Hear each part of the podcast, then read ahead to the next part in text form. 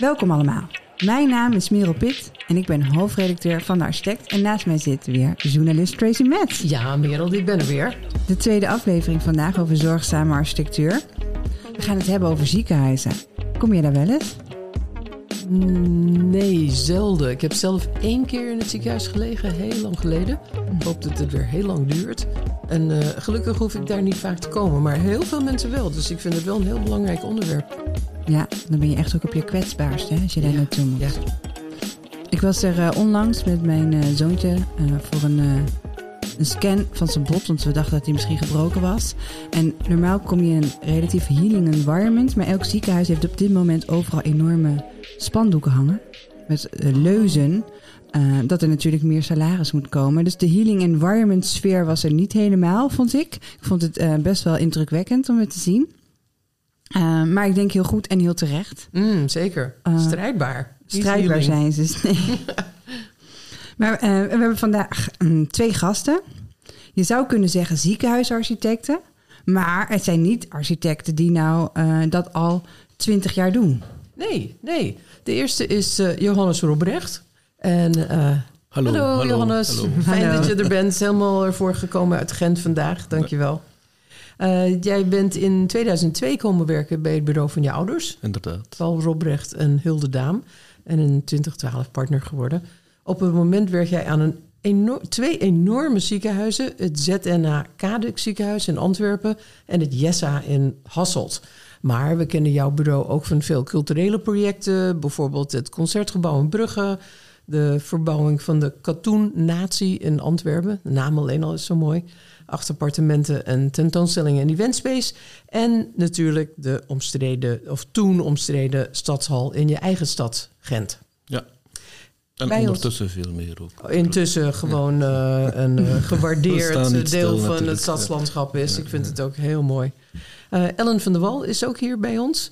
Zij is van stagiair tot partner groot geworden bij Meccano. Inderdaad. Dat is lang, hè? Je hele halve leven ligt halve daar. Ja, leven, ja zeker. Ja. En de kennis die je daar hebt opgedaan, heb je bij, uh, van verschillende zorgprojecten, onderwijsgebouwen, hotels, bouw, utiliteitsbouw, heb je meegenomen naar vakwerk. Het bureau dat je vijf jaar geleden hebt opgericht samen met Paul Ketelaars en Francesco Veenstra. Inmiddels Rijksbouwmeester ook. En je bent je gaan specialiseren in ziekenhuizen, zoals het Zaans Medisch Centrum, het streekziekenhuis Isala in Meppel, waar we het ook over zullen hebben. En nu ook weer een knoepert, het Bravis in Roosendaal. Ja, zeker. Nou. Ik ben nog geweest in het uh, Isala in Meppel. Ah. Ja, mijn uh, ouders wonen in Steenwijk. Daar ben ik opgegroeid en mijn zoontje had dus een gat in zijn hoofd. En uh, toen kwam ik uh, daar aan. Healing environment vond ik daar wel. Ik vond het uh, bij de spoedeisende hulp was het een relaxte, rustige sfeer. Oh, goed om te horen. Ja, ik het ook tof dat ik eindelijk een keer het ziekenhuis kon zien zo. Het was ja, niet vanuit om... gebruiker. Ja. ja. ja. ja. Het is echt uh, een beetje zo, komt het zo op in het land. Ja, het staat een beetje in, als een ufo in het landschap. Hè? Maar was je niet helemaal in paniek, Merel? Kon je wel genieten van de nee, ik, ben, ik ben inmiddels uh, ervaren met uh, gaten in de hoofden. Oh. En, uh, ik dacht wel toen ik het zag, denk ik, oh ja, dit wordt niet gelijmd. Dit wordt wel een hechting. dus dat was ook zo. De, de dokter zei ook, oh ja, dit uh, moeten we even goed hechten. Nou ja, en dat uh, was ook gedaan. Maar het was uh, leuk om daar eventjes uh, om te kijken. Ik vind het fijn dat ik projecten ken. Als ik ja, erover begrijp ik. Uh, nou, we gaan naar het eerste gesprek. Johannes, welkom weer. Hallo. Ja, Hallo. Opnieuw. Ja. Um, nou, Robrecht Daam uh, is opgericht door je ouders, een erg gekend architectenbureau. En nu uh, werk je samen met hun in het bureau. Hoe is dat eigenlijk, vroeg ik me af. Ja, heel fijn. Um, maar we zijn ondertussen ook... We hebben een bepaalde schaal ondertussen, toch voor een Vlaams bureau. Dus we zijn ook wel een heel team. Van, Hoeveel mensen werken bij jullie? Ja, het is lang geleden dat ik geteld heb, maar ik schat iets tussen de 40 en de 45. Ja. En ja, ik denk architectuur op dit moment maken is iets heel complex geworden. En we hebben dat team nodig. En mijn, mijn ouders opereren binnen ook die context. Dus ik, ik, wij zitten in een team waar iedereen zijn uh, meerwaarde heeft. En, uh, Eigen projecten ook? Ja, alles wordt in overleg gedaan. En in die zin hebben we een heel typische ouder-kind relatie die zijn uh, voorspoedige momenten heeft en momenten waar het wat schuurt. En dat is, uh, en, maar, maar die neus staat wel in dezelfde richting altijd. Dus dat is, dat is best boeiend. En, uh, ik denk dat het zeer spannend is voor onze medewerkers ook. Om, Jij kwam al vanaf jongs af aan in het bureau natuurlijk ook. Ja, ja, ja. Ik, uh, Bent er half opgegroeid. Ja, ja ik kan me niet anders herinneren eigenlijk dan dat we overal naar meegesleurd werden. ik heb alles boven Rome twee keer gezien. dus ja, het was gewoon een deel van, van ons leven om... om permanent ondergedompeld te worden in, in, die architectuur. Geeft het je een voorsprong in je werk? Ik, denk dat het me soms een voorsprong geeft, maar terzelfde tijd is er een soort uh, nadeel ook aan. Ik, ik, heb, ik heb heel veel gezien en ik ken heel weinig namen. Ik kan heel snel een referentie oproepen en mee in het gesprek voeren. Maar om dan, uh, en om, om dan heel precies te zijn waar dat die kerk of dat plein in Italië zich bevindt, ja, dan moet ik weer even op zoek gaan in mijn, in mijn uh, hoofd wie dat dan die architect was. Nou, ik kan je vertellen, met de leeftijd wordt het ook niet beter, jongens. Ja, dus, ja. Uh, maar, maar op, op, een bepaalde manier... het is niet erg. Op een bepaalde manier wordt het ook een soort... Net zoals je schrijft en niet meer bewust bent van, van waar komt die letter. Uh, heeft dat ook iets met die catalogus van, van referenties. Het zit ook ongeveer zo in elkaar. Ja.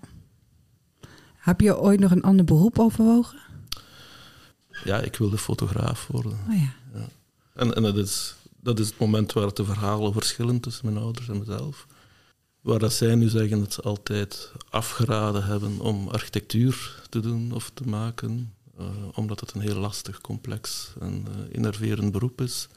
Waar dat ze ook van zeggen dat het het mooiste beroep is.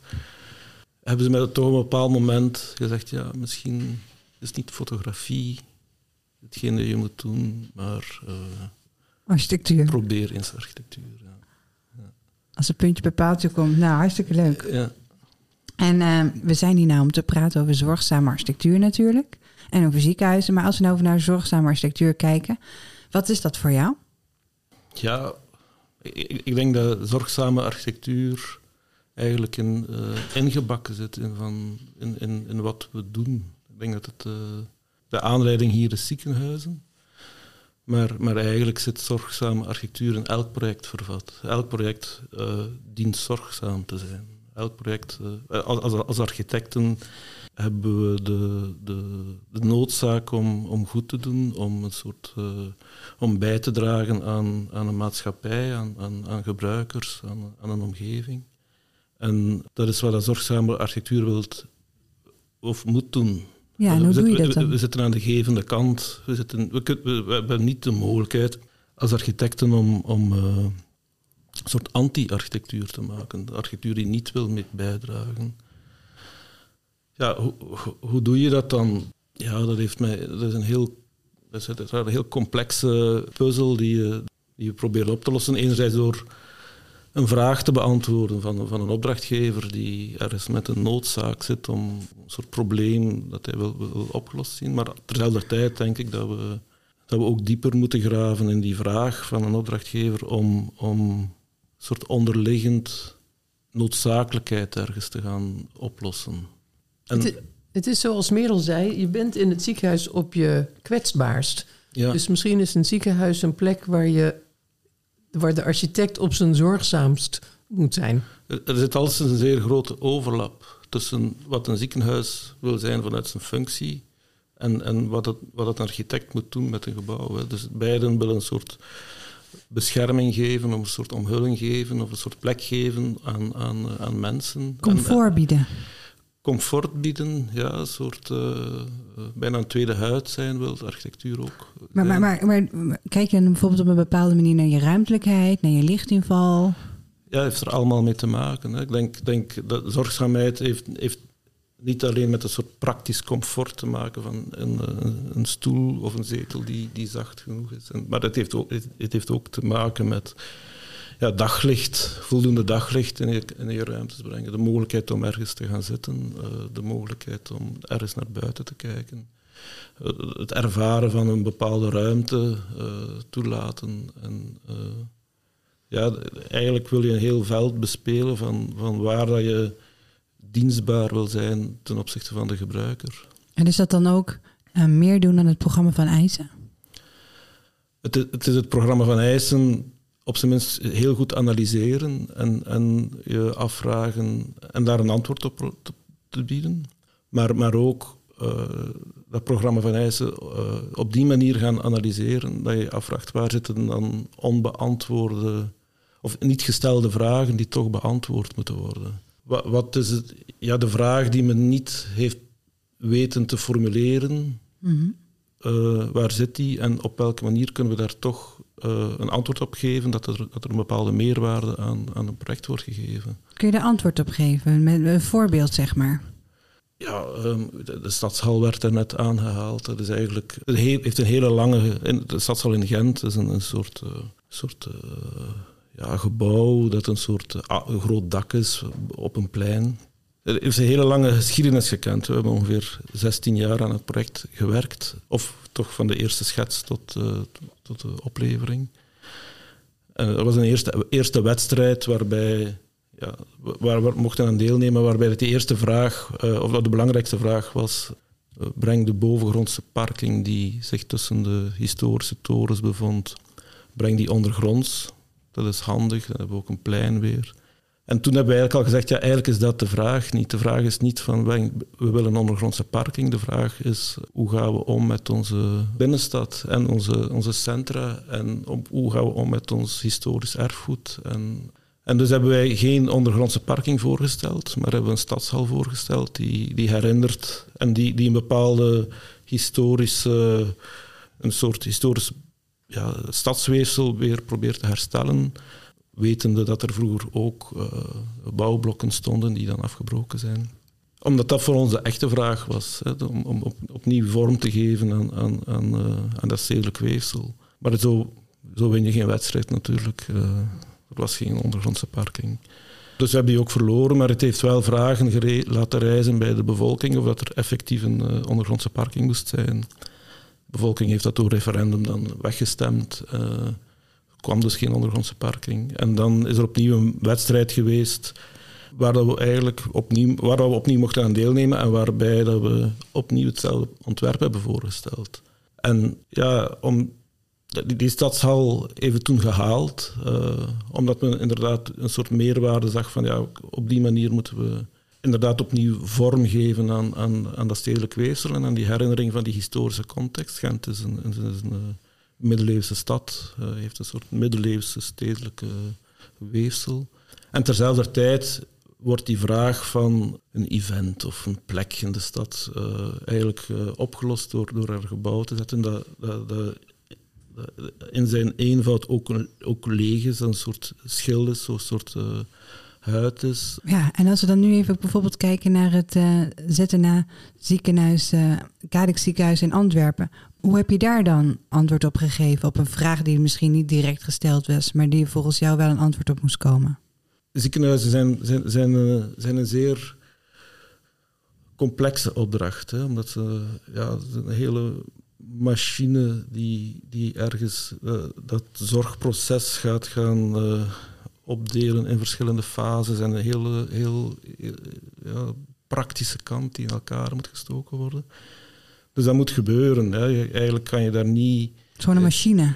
Ja, en uh, ergens zit in die vraag, bouw ons die machine en zorg dat die dan werkt. En die, die, die machines hebben het nadeel dat wanneer dat die in een soort stedelijk weefsel gebouwd wordt, dat er ook heel veel gebeurt rondom het gebouw, dat eigenlijk een soort logistieke allemaal, toe, ja, allemaal vrachtwagens en ambulances. Ja, exact. dat soort dingen. Terwijl uh, de oplossing die we gegeven hebben aan het uh, zetten naar Cadix-gebouw is dat, die, ja, dat we die, dat gebouw echt willen inenten in een soort stedelijk weefsel. Hè. Dus die gelijkvloerse laag van, van het ziekenhuis is, een, is, een, is eigenlijk een stuk stad die we daar naar binnen brengen. Het heeft een soort... Uh, ja, we noemen het ook een soort binnenstraat en een soort atrium dat eigenlijk ook een soort uh, koer is in een gebouw. En op die manier probeer je een moeilijk gebouw in zijn programma toch te gaan verweven met die omgeving. Dus daar zit een soort aspect van, ja, die vraag in C is er niet om uh, stad binnen te laten in, in een ziekenhuis. Hè. Um, maar, maar het zit ook op veel kleinere, kleinere niveaus dat je, dat je probeert een antwoord te geven waar het er geen vraag is. Eigenlijk is het ook, ziekenhuis ook in, in, dit geval ontworpen vanuit, zijn, eh, vanuit het raam. Het raam dat een soort link is tussen die kamer van de patiënt en de wijde wereld. En je kan dat heel functioneel of heel pragmatisch gaan, gaan beantwoorden. En de manier hoe we naar gekeken hebben, was dat eigenlijk raam een heel belangrijk element wordt, omdat het een soort zitbank wordt in relatie tot het bed. De bezoeker kan, ja, kan zich gaan verhouden tot, tot in een soort gemakkelijke positie ten opzichte van de patiënt. En Ellen, jij wil wat uh, toevoegen? Ja, wat ik je eigenlijk hoor zeggen, en dat is een beetje de naam van deze podcast volgens mij, is dat de vraag die niet gesteld wordt, is heel vaak om het zorgzaam te maken.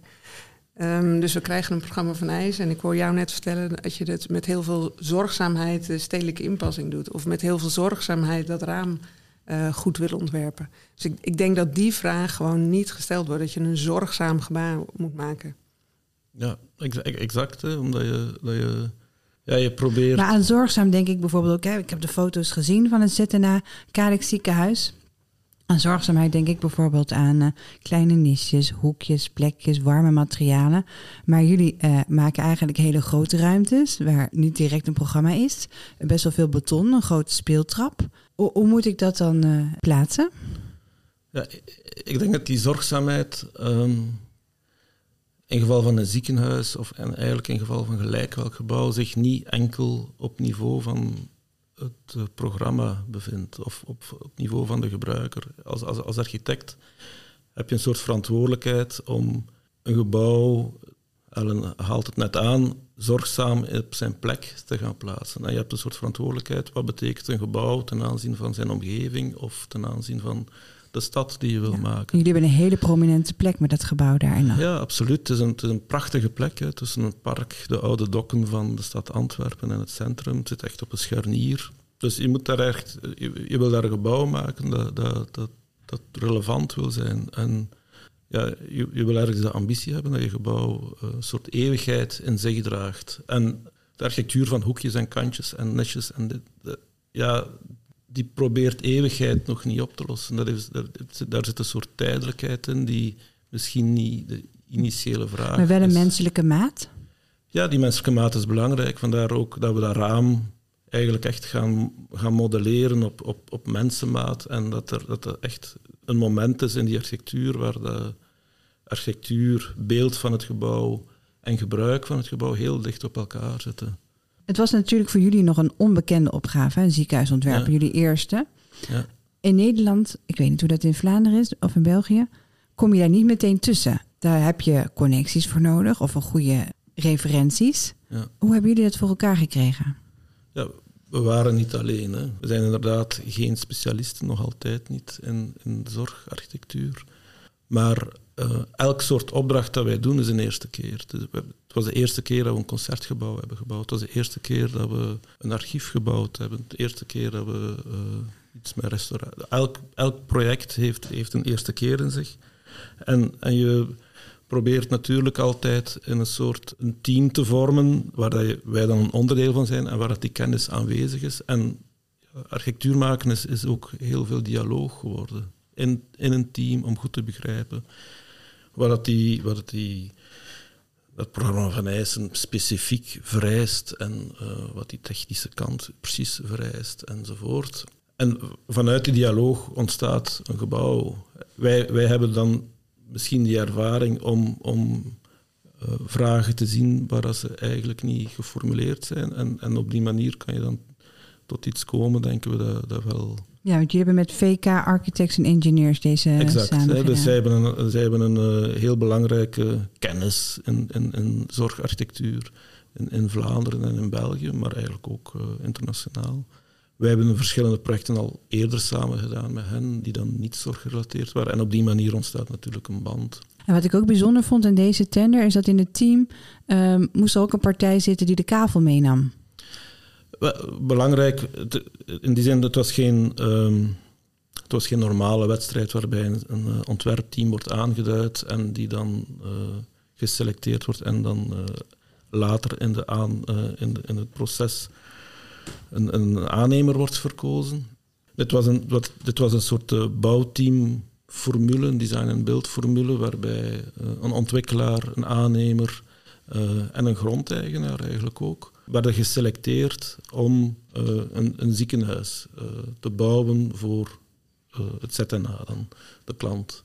Dat betekent dat er eigenlijk ook verschillende sites in omloop waren met verschillende consortia die elk hun eigen site hadden. Ja. Ik denk dat onze site, um, ik, ik, ken de andere sites onvoldoende, maar ik denk dat onze site absoluut het voordeel had dat hij zich echt binnenstedelijk bevond. En ja, op die bijzondere plek tussen water, park en centrum. Ja, en al, al, ik vind het ook gewoon eigenlijk een soort van aankondiging van de nieuwe Kadixwijk.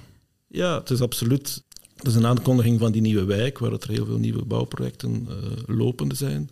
Maar het is ook, het is ook een soort herbevestiging van, van het ziekenhuis als uh, functie in de stad. Opnieuw, het wil eigenlijk opnieuw, zich opnieuw gaan verhouden zoals een stadhuis zich in de stad plaatst, of een, of een station zich in de stad plaatst, of een kathedraal.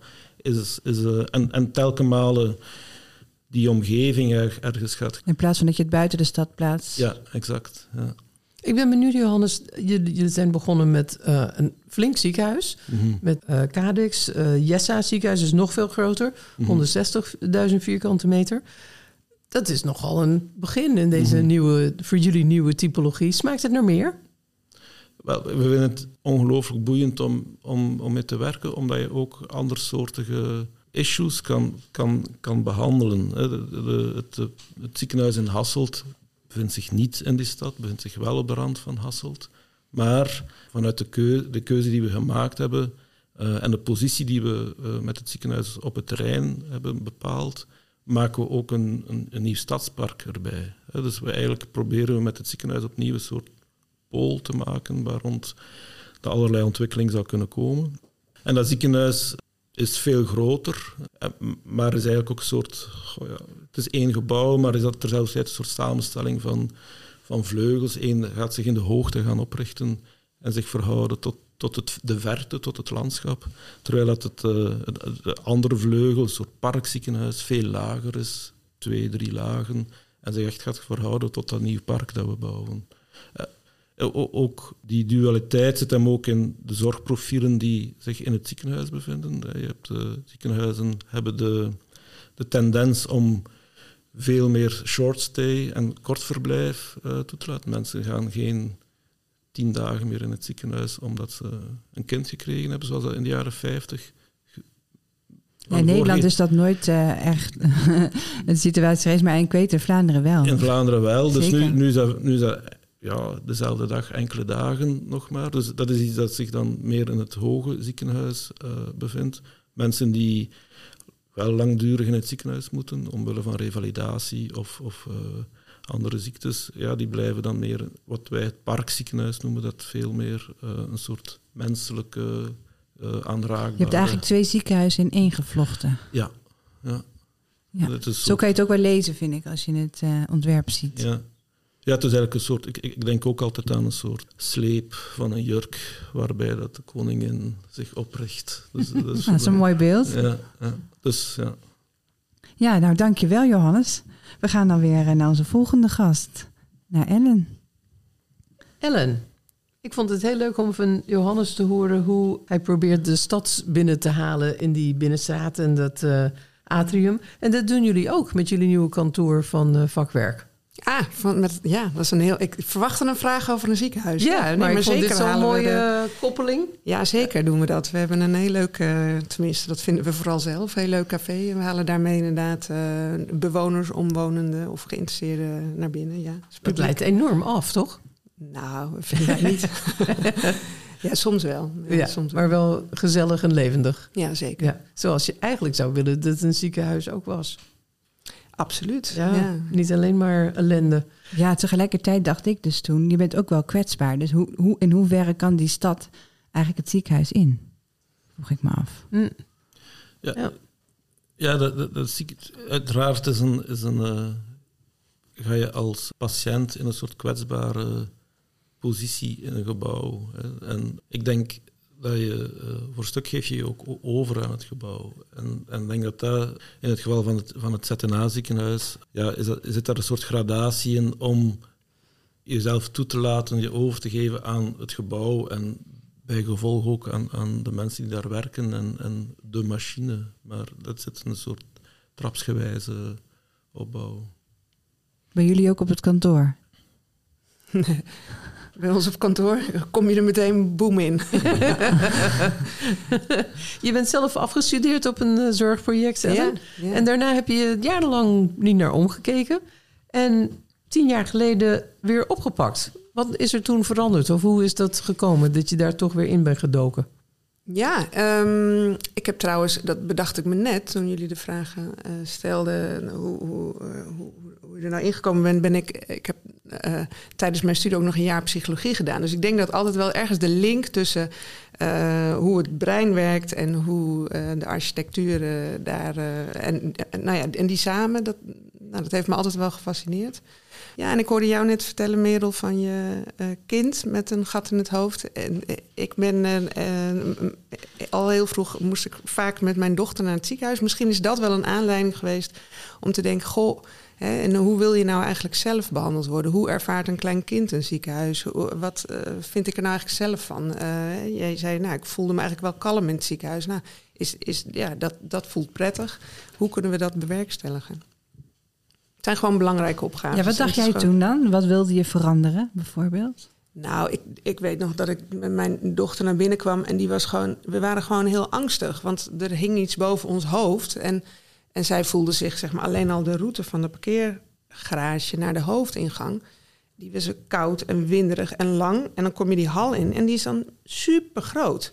En ik denk, ja, maar wij zijn maar klein. En we willen alleen maar graag een lieve verpleegkundige die ons geruststelt dat het allemaal goed komt. En je wordt er kleiner doorgemaakt. Zo voelde het echt. Ja. ja. En toen dacht je, dat ga ik anders doen. Ja. Bij Isala is dat dus echt heel anders. Echt super klein. Nou is de opgave daar ook klein. Ik sterker nog, misschien is het wel iets te klein als we nu uh, terugkijken op uh, hè, ontworpen voor corona.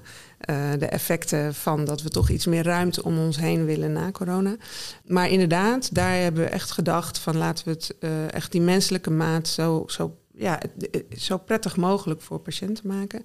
En zoveel mogelijk die relatie met die natuur. Ja, we liggen met het ziekenhuis daar natuurlijk in prachtig aan het Reesdal. Heel anders dan een binnenstedelijke locatie. En daar was trouwens ook een aanleiding om het echt anders te doen omdat het profiel echt gericht was op ouderen. Het ziekenhuis is maar 20.000 vierkante meter, dus het is niet zo gigantisch groot. En die combinatie maakte dat, we dachten dat, het heel, dat er aanleiding was om eigenlijk alle functies op de begaande grond te organiseren. Waardoor het bijna voelt als een um, gezondheidscentrum plus. Ontspannen. Ja, behapbaar, begrijpelijk, open, vriendelijk.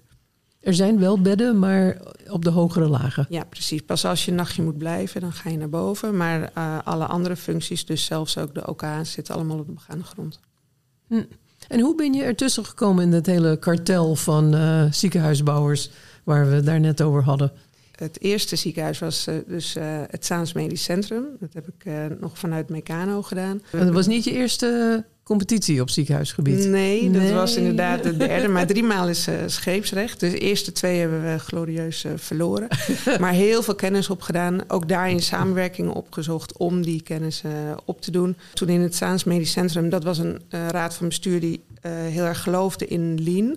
En eigenlijk wil je dan alles wat, wat bekend is, hoe je het dus altijd gedaan heeft, dat je dat ter discussie mag stellen. Mm. Dat is onderdeel van het lean denken. Dus zoals... komen, komen we zo op, op dat, uh, dat lean denken en de lean machine? Ja, nou misschien hoef ik inderdaad nu even niet over te vertellen, maar daardoor zag hij in uh, dat het wellicht interessant was om een niet-ziekenhuisarchitect daarvoor uh, te vragen. Jullie hadden frisse ogen. Ja, precies. Mm. En um, nou, toen uiteindelijk um, heeft dat geleid tot een competitie uh, met vakwerkarchitecten. Dus dat is eigenlijk ons eerste project, was het Isla Ziekenhuis. En jullie hebben dus ook niet een samenwerking aan hoeven gaan met een wel ziekenhuisarchitect? Nee, dat, ondertussen hadden we daar dus de kennis voor opgedaan. En dat is ja, toen uh, zonde. En nu is het een beetje andersom, want het Brave ziekenhuis doen we nu met CPZ.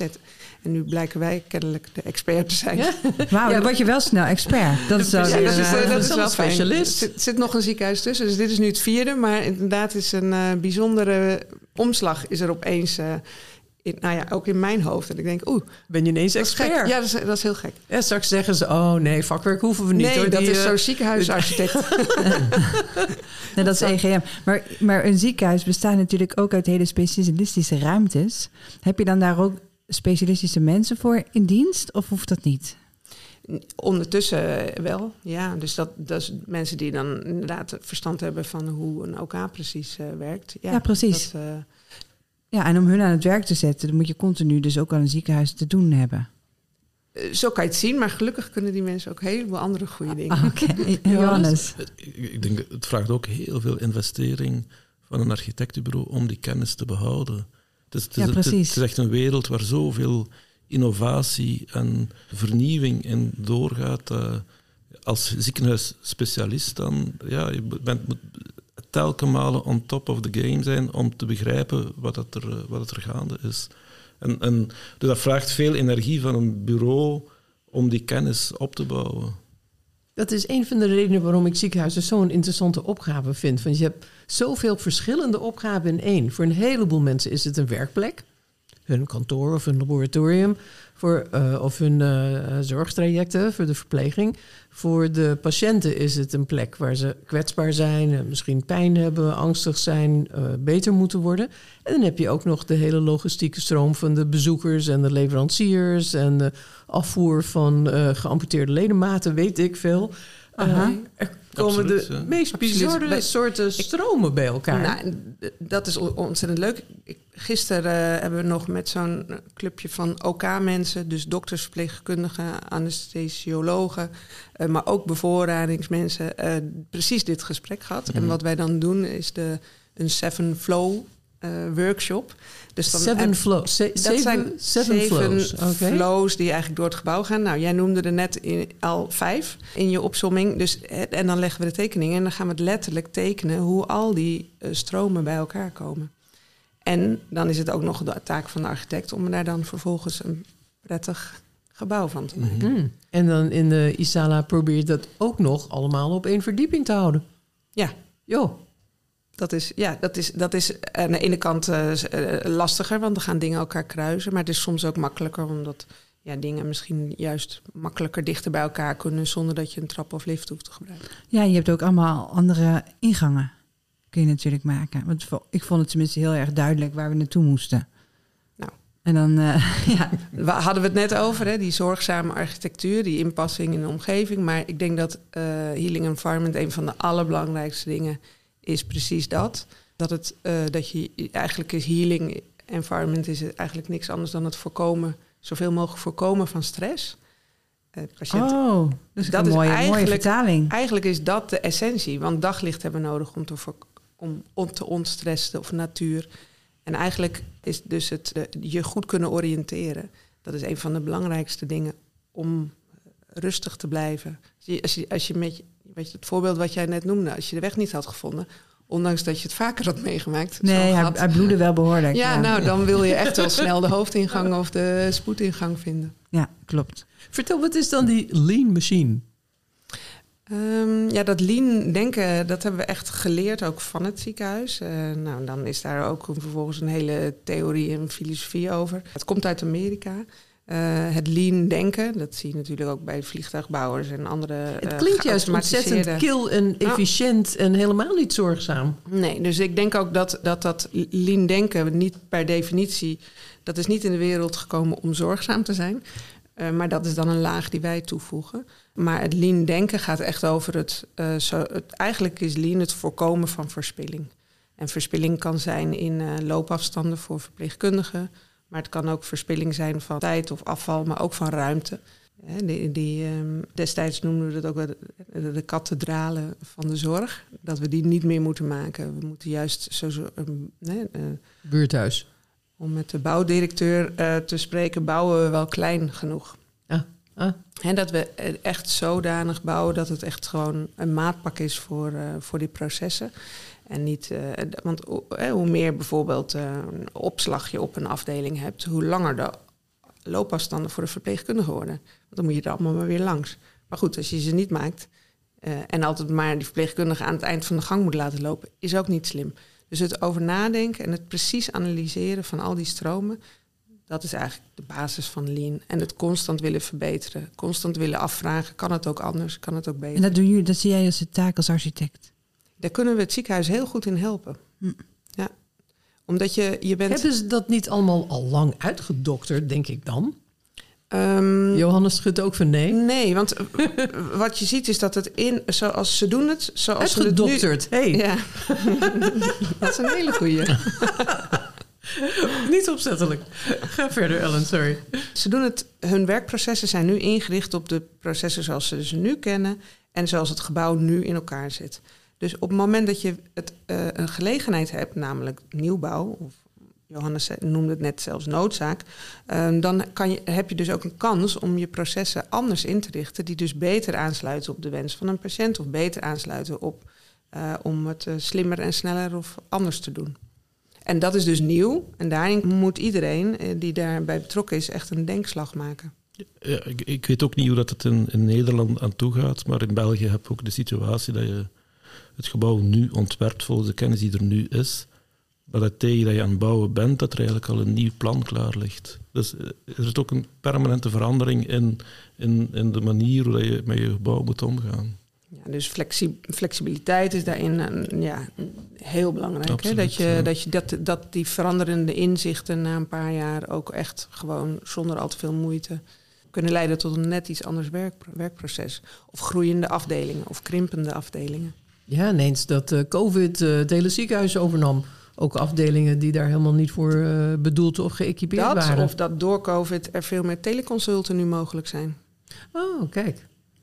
Ja, dus er zijn allerlei, eh, ja, je, zo snel kan het gaan. In één keer, de, de- twee jaar later, ziet de wereld er sommige toch weer anders ruimtes uit. overbodig in ook dan weer. Ja, Ja. zeker. Ja, of wa- wachtrijen die vermeden worden, omdat ze mensen just in time laten toekomen. Eh, Dus dat is eigenlijk, ja, eigenlijk heeft, die, heeft, heeft dat heel veel denkwerk in gang gezet. Die eh, Hm. afgelopen twee Moest je dingen veranderen in het proces nog bij het ZNA? Het ZNA was eigenlijk, is, is eigenlijk klaar, was, on- was toen ook al klaar. Oké. Dus ten gevolge van de, de COVID hebben we niet veel moeten veranderen. Maar, maar, maar het, het- het ziekenhuis in Hasselt hadden we gewonnen voor COVID, of hadden we gemaakt voor COVID. En ehm, is tijdens COVID toegewezen geweest. En dan, dan gaat er wel eens iemand over van ja, wat, zou er, wat zou er moeten aangepast worden eh, in geval dat we nu met dit ziekenhuis zaten. Het viel al bij al wel mee, dus eh, geen al te grote veranderingen. Ja, wij zijn in het eh, Slingerland ziekenhuis en in het Brave ziekenhuis krijgen wij, ja, dan is het wel elke keer een onderwerp van hoe zorg je dat je een cohort kan maken, hè, zonder dat je andere zorgprocessen stoort. Mhm. Hoe, om die zeven flows vorm te geven, Ellen, gaan jullie eh, ook afdelingen één op één bouwen? Ja, Nabouwen, voorbouwen eigenlijk, Ja. in karton. ja dat, dat is echt ontzettend leuk. Ja, ja, dat is, eh, gelukkig hoeven we zelf niet al het karton eh, te knippen en te plakken. Maar inderdaad wordt het dan, ehm, zowel in het Staans Medisch Centrum als Isla hebben we een grote hal gehuurd. En dan worden in karton een hele afdeling gebouwd.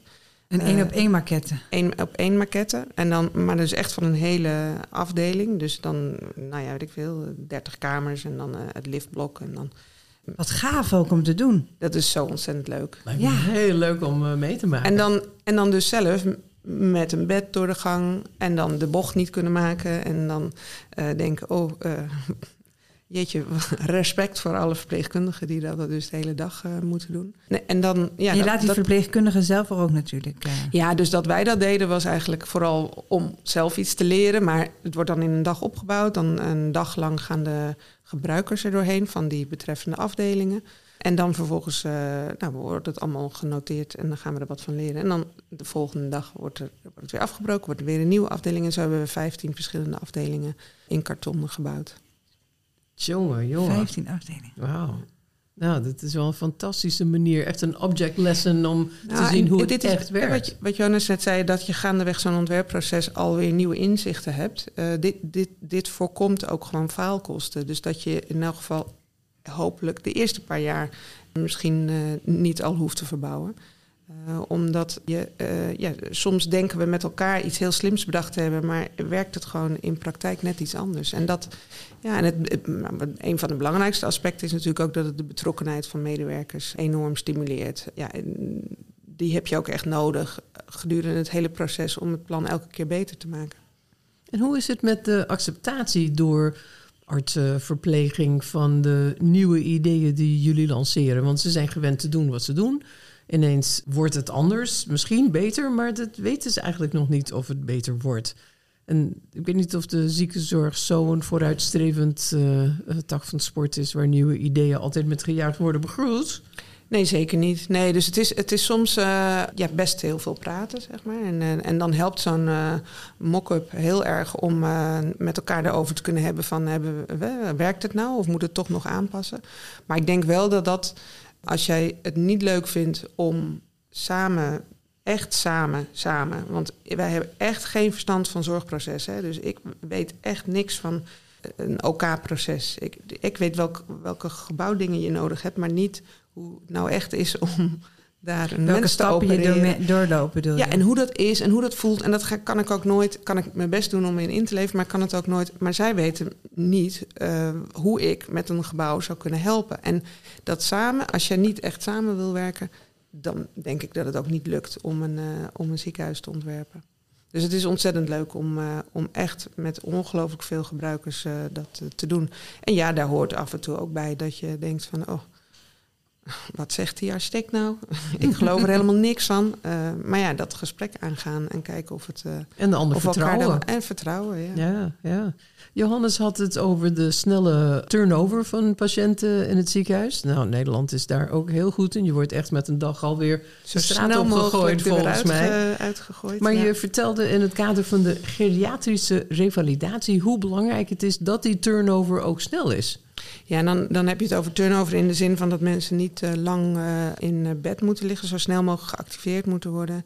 Ja, en het, het, het- wat ik geleerd heb bij het ISLA, omdat dat een eh, oudere, een, het specialisme ouderenzorg daarin heel veel kennis heeft opgedaan, heb ik daar geleerd dat als je tien dagen in een ziekenhuisbed ligt als 75-jarige, dan verouder je tien jaar. Ongelooflijk. Dus je moet, je moet. Je, je moet zo snel mogelijk, eh, nou ja, je moet in elk geval zorgen dat je ja, zo snel mogelijk het bed uitkomt. En Maar als het punt nou is dat je net niet actief meer bent omdat je iets hebt. precies, dat is heel erg moeilijk. Ja. Dus wat wij daar bijvoorbeeld gedaan hebben, is dan, hè, dan staat er in het programma van eisen staan er activiteitenruimte. Of nee, maar we gaan dan zorgen dat iedereen wel naar het restaurant kan. Maar als je echt niet kan, kan jij niet naar het restaurant, kan, is die activiteitenruimte ook te ver. Dus wat hebben we daar gedaan is eh, wat we noemden uit je bed plekken gemaakt. Echt net van de kamer af, maar wel net naast de deur. Een beetje vergelijkbaar met die, dat raam met dit nisje wat Johannes net vertelde. Om te zorgen dat mensen best wel heel snel, dat, dat je die drie stappen net wel kan maken. En als dat de eerste stap is, of al doe je dat alleen maar drie keer per dag, is al zoveel beter dan in je bed blijven liggen. En geestelijk ook, hè? heb je een ander Ja. uitzicht. eh, Ja, je bent zeker. eh, uit dat bed. Ja, ja. ja dus het is niet alleen ehm, vanuit eh, het kostenperspectief, hè, want het is vaak ook kostengedreven om mensen zoveel mogelijk het ziekenhuis uit te krijgen. Maar het is zeker ook vanuit patiëntenbelang. In de vorige aflevering hebben we Dorte eh Christensen de- te gast. Ah, en eh, ja, jullie... eh, wat leuk. Ja, dat zei zij ook meteen. Ja, wij, wij werken samen ook, ook aan een ziekenhuis. Dat is wel een, een, een deel van het UMCG, namelijk het psychiatriegebouw in, in Groningen. Dat doen wij samen met Atelier Pro, dat is heel erg leuk. En dus dan... ja, jullie zijn allebei wel gespecialiseerd in de zorg natuurlijk. Ja, Dorte had het ook over iets waar, eh, wat Johannes net noemde, de vensterbanken. Het belang van de vensterbanken. Zij vindt dat er een, wat, wat noemt het, stichting van vensterbanken moet zijn. En dat alle vensterbanken, zowel aan de binnen- als de buitenkant, ook gewoon verwelkomende zitplekken moeten zijn. Ja, ik, ik, ik denk dat het net die plekken zijn waar de binnenwereld en buitenwereld samenkomen. En, en ja, ik denk dat, die er, ik denk dat het ziekenhuis geen, geen eh, gesloten, ge- in zichzelf verkeerd gebouw kan zijn, moet zijn. En dat er, ja, je moet echt momenten zoeken dat je, dat je, weer, zich, dat je weer kan verhouden tot die buitenwereld. Want het is goed voor je gezondheid. En het is goed voor de gezondheid. Ja, je maakt dan weer contact, hè? Dat zijn er belangrijke plekken. Nou, dank jullie wel. Een mooi eh, gesprek over ziekenhuisarchitectuur. We dachten eerst nog, van maken we het ook allemaal helemaal technisch. Van, goh, hoe doe je dat nou met die tenders? En, eh, maar we hebben een hele inspirerende gesprek gehad over hoe je ook een zorgzame architectuur maakt, eigenlijk. En het wegnemen van angst, dat mensen op hun gemak zijn. Dat is echt zo belangrijk wat je net zei, Ellen. Hoe je daar binnenkomt, want je wil daar sowieso niet zijn. Nee, daar begint het eigenlijk. Daar begint het mee. Ja, Ja. Liever niet. Een healing environment is eigenlijk het wegnemen van stress. Nou, zo had ik het nog nooit eh, bedacht. Nou, volgende keer Ja. dat je kind een gat in zijn hoofd valt, weet je wat je te doen valt. Wegnemen van stress, ja. Makkelijk gezegd. Makkelijk gezegd dan gedaan. Nou, dank jullie wel. Heel erg dank voor jullie komst. In de volgende aflevering gaan we weer een beetje uitzoomen, Tracy. Dan gaan we het hebben over zorgzame architectuur en waar die eigenlijk dan aan moet voldoen. Eh, moet die dus eh, nou, stress wegnemen, eh, groen zijn, kleurrijk of karakter hebben? Ja, Daar gaat ook een eh, spreker het over hebben. Of niet dan? ja, zeker. En ik ben benieuwd wat ze bedoelt met karakter. Dat is Lisbeth van der Pol. Die heeft ook een groot dik boek over haar werk geschreven. Dat heet Karakter. Eh, zij is oprichter van DOC Architecten eh, na de- haar atelier, atelier Zijnstra van der Pol... samen met haar man Herman Zijnstra. Haar werk kenmerkt zich door aandacht voor de locatie en de gebruiker... maar ook door een krachtige uiterlijk. We kennen allemaal haar kleurgebruiken. De rode donders in Almere, de brede school de kikker in Amsterdam... die inderdaad zo groen is als een kikker. De George op de Zuidas. Ja, met die opwaaiende jurk. Hè? Dat is de sleep van de jurk waar Johannes het net over had. Ja, precies. En zij praat met Hakim El Amrani. Hij heeft een bureau dat heet Noes Noes. En zij maken ook healing environments. En dat doet hij met een eh, savanne-theorie en allemaal patronen. Nou, hij heeft een heel verhaal erbij. Dus dat gaan we horen. Ja, ik ben heel benieuwd. En ik ben ook benieuwd, hoe dan? Hoe dan? Nou, dat gaan we hem zeker vragen. We gaan hem zeker vragen. Nou, deze aflevering komt 12 juni online. Hou onze socials en nieuwsbrief om in de gaten. En dan wil ik nog aan het einde een kleine disclaimer doen. Deze podcast is eh, voor iedereen gratis te beluisteren. En dat kan dankzij onze abonnees. Luister je de podcast graag? Overweeg dan eens een abonnement op eh, De Architect. Zodat eh, Trace en ik volgend kwartaal weer een mooie reeks kunnen maken. Nou, daar zie ik nu al naar uit. Zeker. Oké.